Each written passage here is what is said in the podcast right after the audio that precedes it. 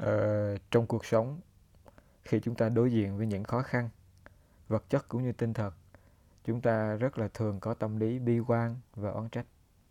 Chúng ta trách bản thân, trách xã hội và nhiều lúc trách gia đình và trách những người thân.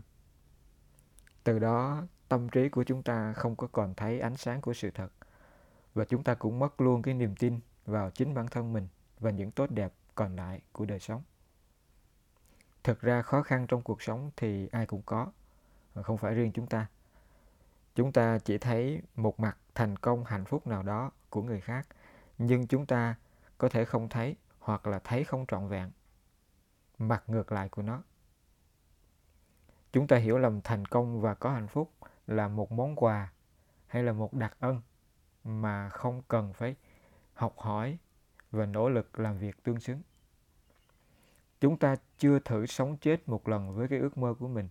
Chúng ta chưa thử đem hết sức khỏe, tình yêu, lý tưởng và những nguồn lực khác mà mình có để một lần đánh cược cho thành công và hạnh phúc mà mình muốn. Vì vậy, chúng ta không thể không đối diện với những khó khăn, khổ đau và tuyệt vọng ở tương lai. Cho nên đừng có oán trách và cũng đừng có bi quan. Ờ, khi ta gặp những cái khó khăn và đau khổ nào đó trong cuộc đời, oán trách, bi quan không giải quyết được vấn đề.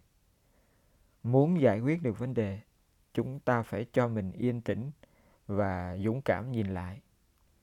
Chúng ta nhìn lại suy nghĩ của mình, hành vi của mình và ngôn ngữ của mình. Cách mình nói, cách mình làm việc và cách mình suy nghĩ về công việc, về cá nhân, xã hội như thế nào? Nhất là cách mình suy nghĩ. Giới tâm lý học ngày nay đã hiểu rất là rõ về bí mật của luật hấp dẫn. Ở trong tác phẩm sức mạnh tiềm thức, cũng như tác phẩm luật hấp dẫn, bí mật tối cao, đã nói rất rõ về phản ứng, tương thích của thế giới vật chất cũng như thế giới tinh thần theo suy nghĩ ở trong tâm thức. Rất là hay. Chúng ta có thể tham khảo. Đức Phật Thích Ca hơn 2.600 năm trước cũng từng khẳng định tâm ý dẫn đầu mọi thứ. Nếu mà tâm ý tốt đẹp thì sẽ đưa đến hạnh phúc tốt đẹp. Nếu mà tâm ý không tốt đẹp sẽ đưa đến đau khổ. Thay vì chúng ta oán trách, bi quan, chúng ta học làm mới và làm đẹp hành vi, ngôn ngữ và suy nghĩ thì tốt hơn rất nhiều. Thành thật và thận trọng trong nói năng, làm việc và suy nghĩ tích cực, đặc biệt là suy nghĩ tích cực. Một khi suy nghĩ biến thành cảm xúc thì thế giới vô thức, tức là thế giới của tiềm thức của chúng ta sẽ làm việc ngày đêm. Lời nói và hành động của chúng ta cũng sẽ được định hướng theo suy nghĩ và mọi tốt đẹp và hơn thế nữa sẽ bắt đầu có mặt từ nhạc cho đến đậm, ở trong ta cũng như là ở quanh ta.